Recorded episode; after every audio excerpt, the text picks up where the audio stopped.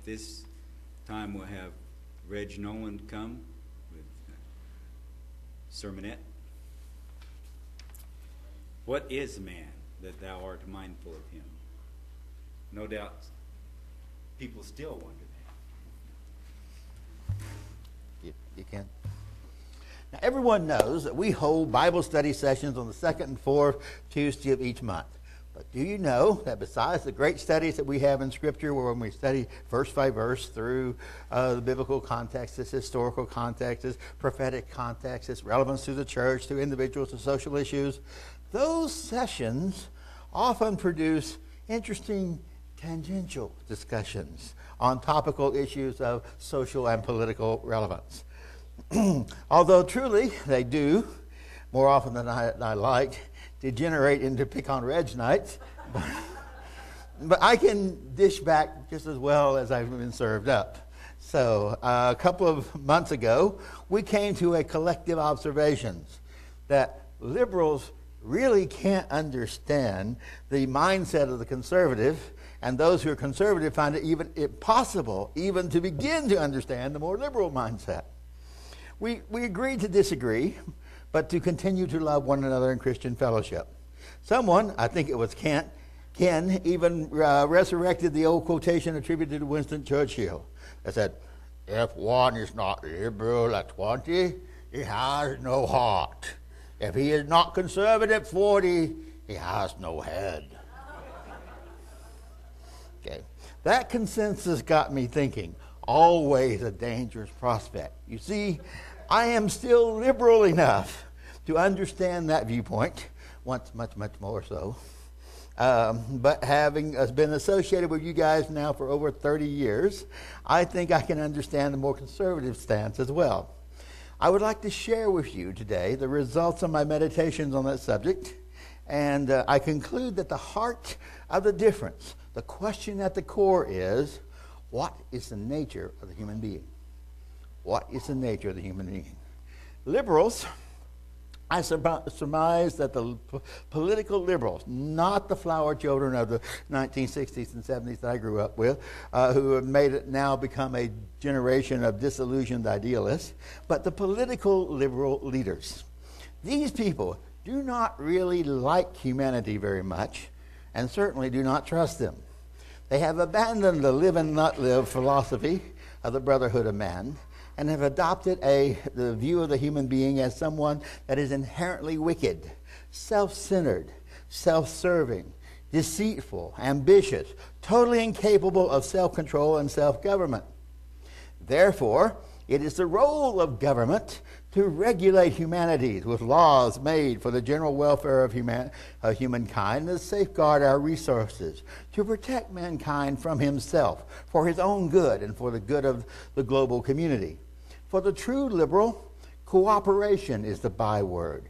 Each person is responsible not only for his individual growth and development, but also for the development and the advancement of all. So long as even one person or one group is failing to succeed, then we are all failing. That's an idea that's been popularized, of course, by Hillary's citation of the African proverb, it takes a village to raise a child.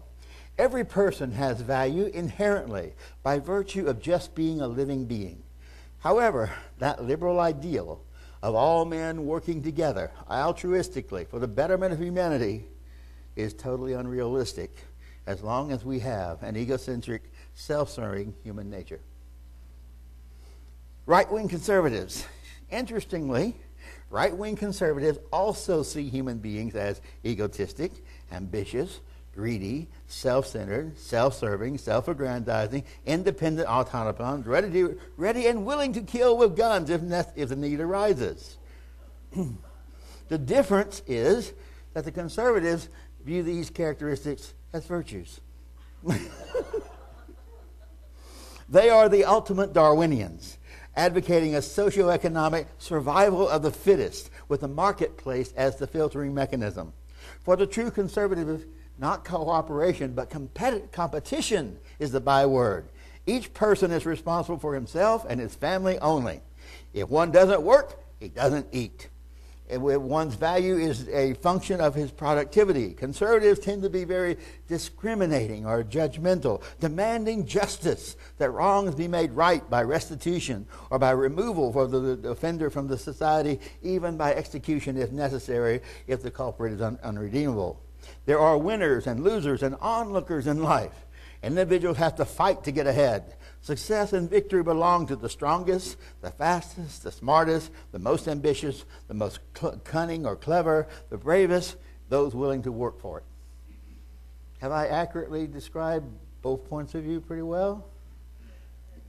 Hmm? Yeah. Is this a fair characteristic? Characterization? Well, neither one of these extreme positions is healthy. At the heart of the controversy is not really a political question at all, but one that is essentially spiritual. What is the nature of man? What is the nature of man? It is that question that I wish to address today. Is the human being merely the most advanced animal on the planet, as the atheists and the evolutionists would argue?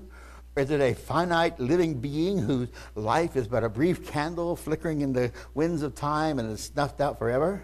Is it some immortal, intangible spirit migrating through different bodies throughout time, gradually learning the lessons in each incarnation, or something completely different?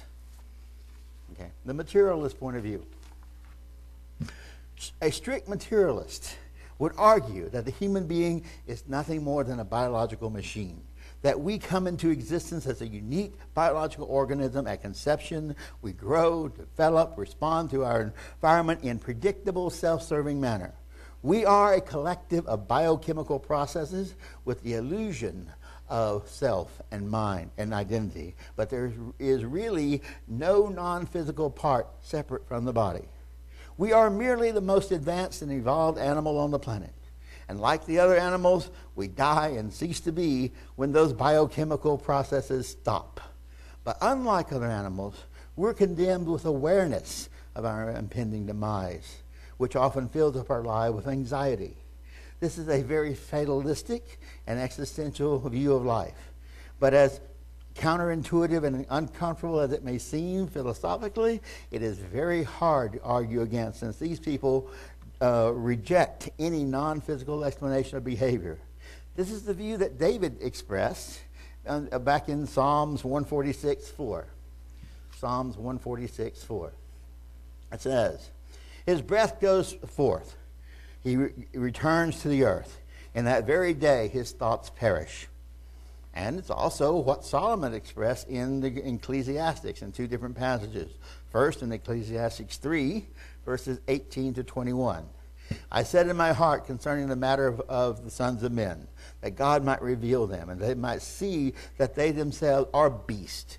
For that which happens to the sons of men also happens to beasts. Even one thing happens to them. As this one dies, so that one dies. Yea, they all have one breath, so that a man has no advantage over a beast, for all is vanity. Okay. All go to one place all are of the dust, and all return to dust again.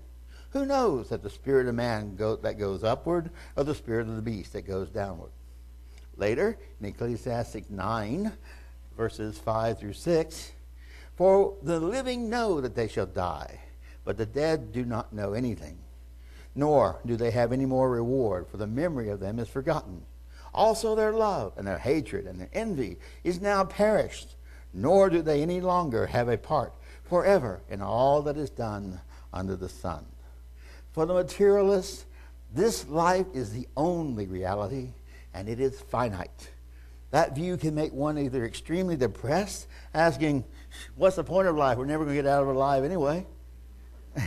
or can make him adopt a very hedonistic carpe diem approach. They say, Let's squeeze every ounce of pleasure out of the day, for tomorrow we die. One of those two philosophies basically are the result of the position that the materialists hold. Now, there's another group. These are the immortal soul advocates. In sharp contrast to the materialist view, the idea, there's an idea that we have an immortal soul, a piece of divine essence traveling through time and matter, temporarily trapped in a body for the lessons that we can learn from the experience. What we perceive is, as reality is an illusion, and that only has value from what we can learn from it.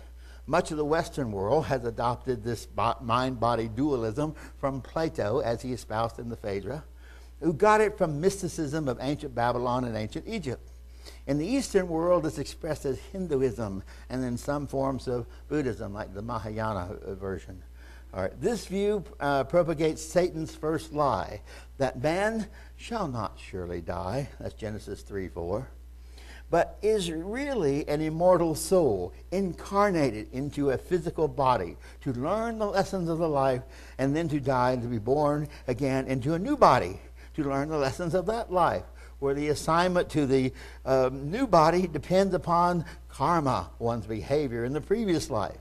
If, per, if the previous life was righteous, then one is incarnated into a higher caste of human life in the next life. If the previous life was not righteous, then one can be reincarnated into a lower caste of human life, or even leave the human realm and be incarnated into animals, or even a 1928 Porter. If you understood that illusion, you're at least as old as I am. Okay, here's the catch. With each new birth, we consciously forget the previous lives and the lesson that, uh, so that each life seems like the first time. This transmigration of the soul continues until we have learned enough to escape the cycle of life, death, and rebirth and enter into nirvana, which is really extinction of the individual self and reunification with the divine essence. Thus, the goal of the immortal soul the goal of the immortal soul is its own extinction. Hmm. That's interesting.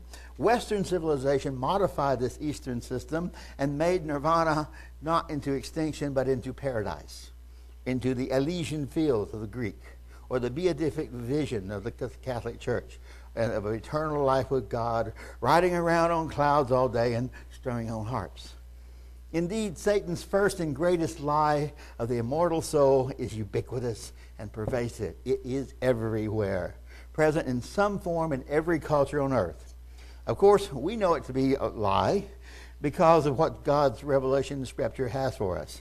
Ezekiel 18:4 and also in verse 20 as well says, Behold, all souls are mine. As the soul of the Father also is the soul of the Son. They are mine. The soul that sins, it shall die. If it dies, it cannot be immortal. It's as simple as that by the definition of mortality. If it dies, it cannot be immortal. Likewise, Matthew 10, verses, uh, verse 28 says, Do not fear those who can kill the body, but are unable to kill the soul. Again, if you can kill a soul, it cannot be immortal. But rather fear him who can destroy destroy both body and soul, or soul and body in hell. I presented the immortal, the arguments against immortal souls in previous messages, so I won't go back with that or repeat that again today, just to mention it here in fact. But today's focus is on the nature of man. Each of these uh, viewpoints is partly right, partly wrong. We are indeed biological ma- machines and our brains and sensory systems are not significantly different from other animals qualitatively. Yet the productivity of our minds is disproportionately greater than can be attributed to the differences in the structure. So there must be some component of the human mind that does not exist in animals. Job 32 8. Job identifies it as a spirit. There is a spirit in man and the inspiration of the Almighty giveth them understanding.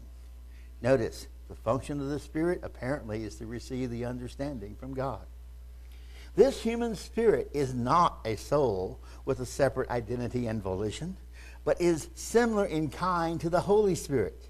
It is essence. It is an essence, a power that emanates from the human being, just as the Holy Spirit is the essence of God and the power that emanates from the Father and the Word, but has no single separate identity or volition of its own. Because it is similar in kind, being spirit, to the Holy Spirit, then it, our human spirit can unite with the Holy Spirit to produce spirit children of God growing within us. Effectively, joining our human spirit with the Holy Spirit, God can put his mind into us and make us his children. Philippians 2, verses 5 through 11. Philippians 2, 5 through 11. Let this mind be in you, which was also in Jesus Christ. Hmm. So the mind of God is within each of us. Who, being in the form of God, thought it not robbery to be equal with God. Hmm. So Jesus was not a created being. Jesus was not a separate being. Jesus existed for all time in the in incarnate in, in is uh, non corporeal form uh, as the Word, the creative force of the universe, the logos, the power, the creative power. Equal with God, but made himself of no reputation, and took upon him the form of a servant, and was made in the likeness of man. Isn't that interesting? First, God made us in his image, and then Jesus took on our image. Hmm. Okay, and being found in a fashion as a man, he humbled himself and became obedient, even unto death, even the death of the stake. Therefore, God has, uh, has highly exalted him and given him a name which is above every name, that at the name of Jesus every knee should bow of the things in heaven and the and things in earth and things under the earth, and every tongue should confess that Jesus Christ is Lord to the glory of God the Father. In tr- I couldn't resist the extra passages there because those are so beautiful. Every knee shall bow, every tongue confess that Jesus is Lord. In truth, we are much more than any of these views, for we have would have us believe, for we are the embryonic children of God conceived as children of spirit in the moment that we accept Jesus' sacrifice, but not yet fully developed to maturity enough to be born. As long as we live, we are in the womb of development, a physical existence that allows us to develop godly character through the experiences of this life and the choices we make. For a godly nature cannot be created by fiat. The greatest thing you can create by fiat is Lucifer effectively. But it must be developed through the experience and choice. Our physical bodies are the cocoons in which develop the larval stage of future God beings. In the near future, there will be a whole nation born at once. Isaiah 66 8 is that reference. However, while in this physical life, we can be miscarried by the contaminants of sin in our lives if they are not periodically purged with repentance and the redeeming blood of Christ. It is no accident that legalized abortion has become a hot topic over the past 50 plus years. Satan is trying to legitimize on the physical plane what he is trying to do on the spiritual plane, trying to abort the embryonic children of God before we can be born into the God family. We have an incredible human potential to become active children of God, helping Him to run the universe. Not merely His pets, pacified by the traditional view of heaven propagated by this world's churchianity. It was enough to make David ponder my title uh, passage Psalm 8, 3 through 8. When I consider the heavens, the works of thy fingers, the moon and the stars which thou hast ordained, what is man what is man that thou art mindful of him, and the Son of Man that thou visited him? For thou hast made him a little lower than the angels, and hast crowned him with honor, glory, and honor. Thou hast made him to have dominion over the works of thy hand, that have put all things under his feet all sheep and oxen, yea, and the beasts of the field, the fowl of the air, the fish of the sea, and whatever passes through the paths of the sea. Now, Paul extends the meditation a little bit uh, further in Hebrews 2, verses 5 through 10. He says, For he has not put into subject, subjection to the angels the world to come, of which we speak, But one testified in a certain place, saying, What is man that you are mindful of him, or the Son of Man that you visit him?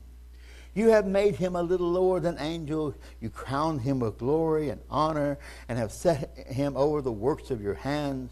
You subjected all things under his feet.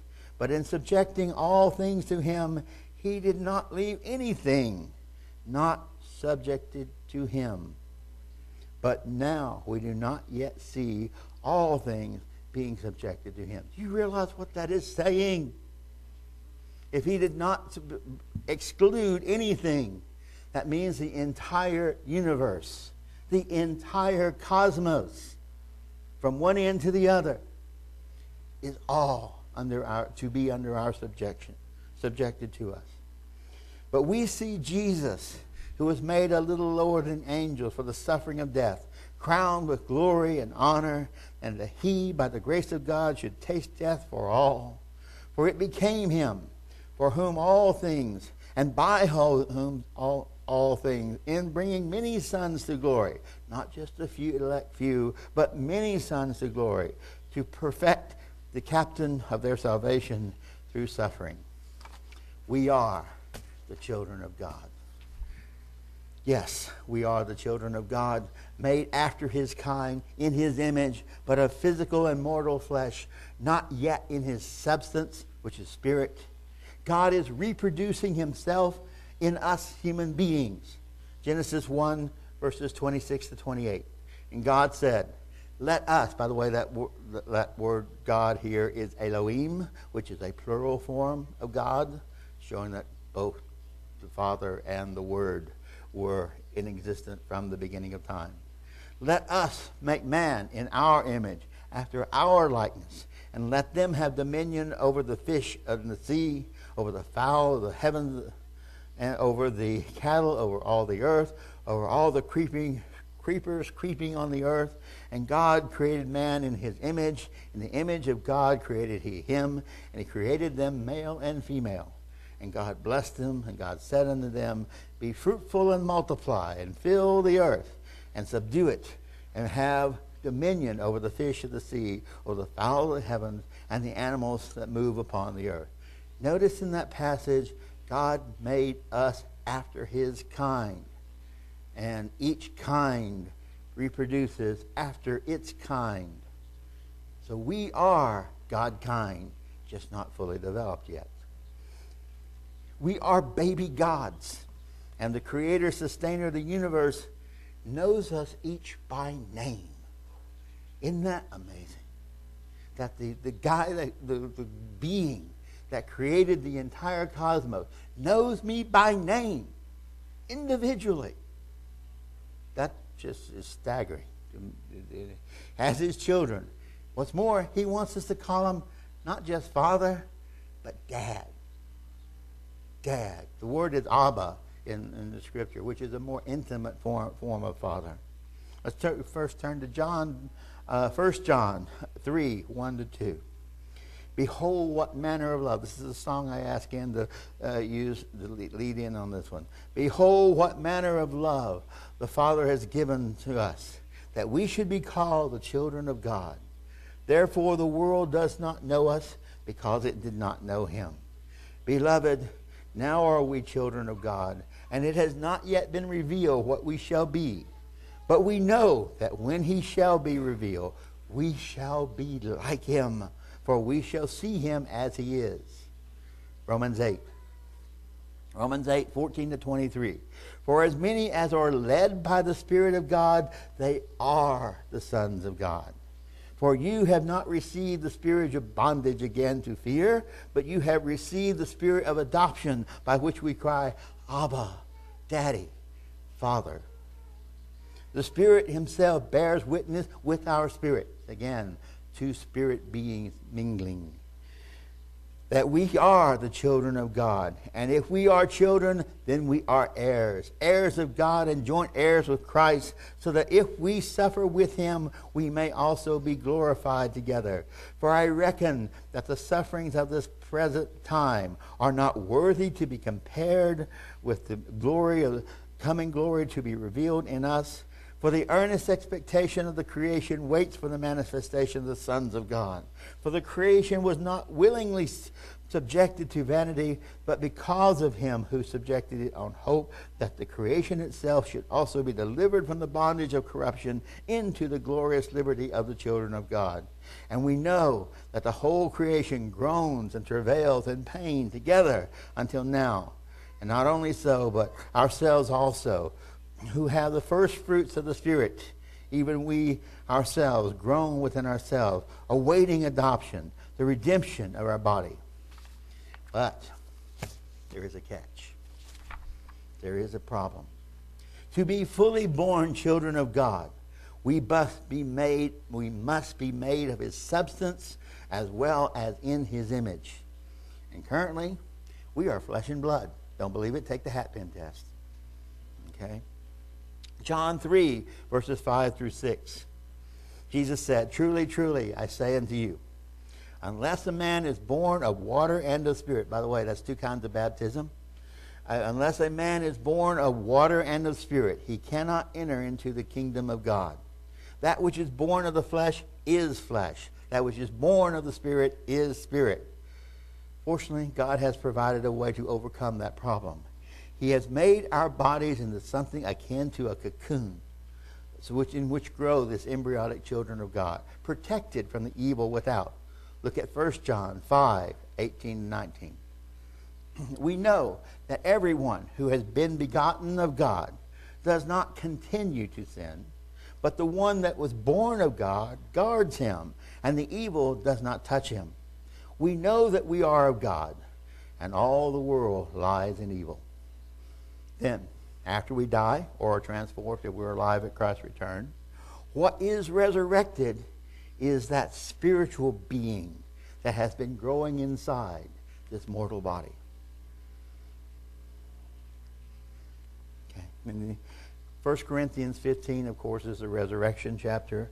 Um, I intended to read it, but I'm a bit short on time, so I'm going to you know the resurrection chapter. You know its glory. I'd love to read it, but uh, we're short on time, so I'll we'll just move ahead. We have a destiny much greater than riding around on clouds and playing harps, infinitely greater than the extinction of the materialist or the transcendentalist. Indeed, we shall be the spirit born children of God, given the entire universe to shape and to maintain.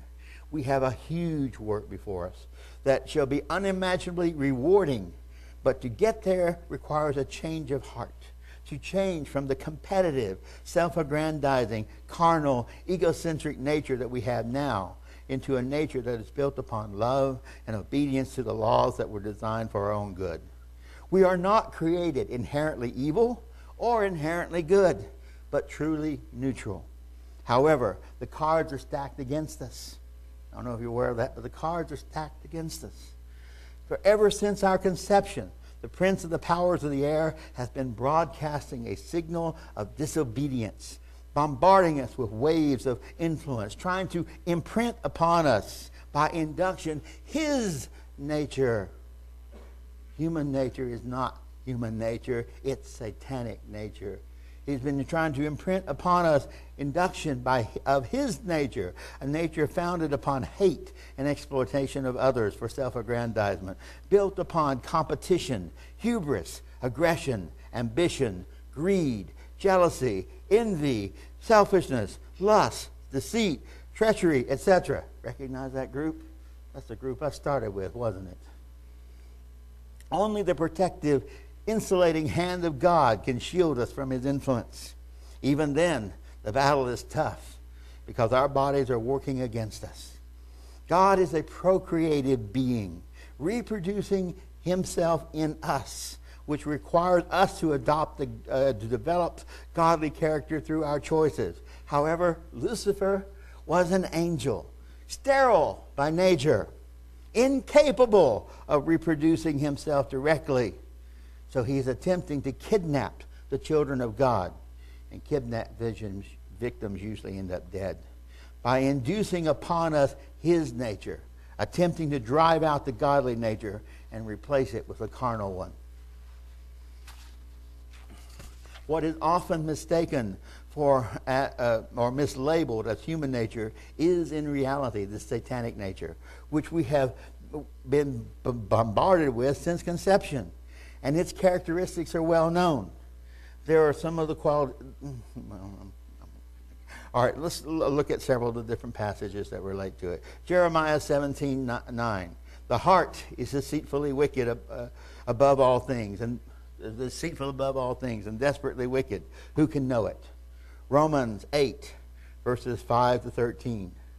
For they who are according to the flesh mind the things of the flesh, but they who are according to the Spirit, the things of the Spirit. For to be carnally minded is death, but to be spiritually minded is life and peace. Because the carnal mind is enmity against God. For it is not subject to the law of God, neither indeed can, can it be.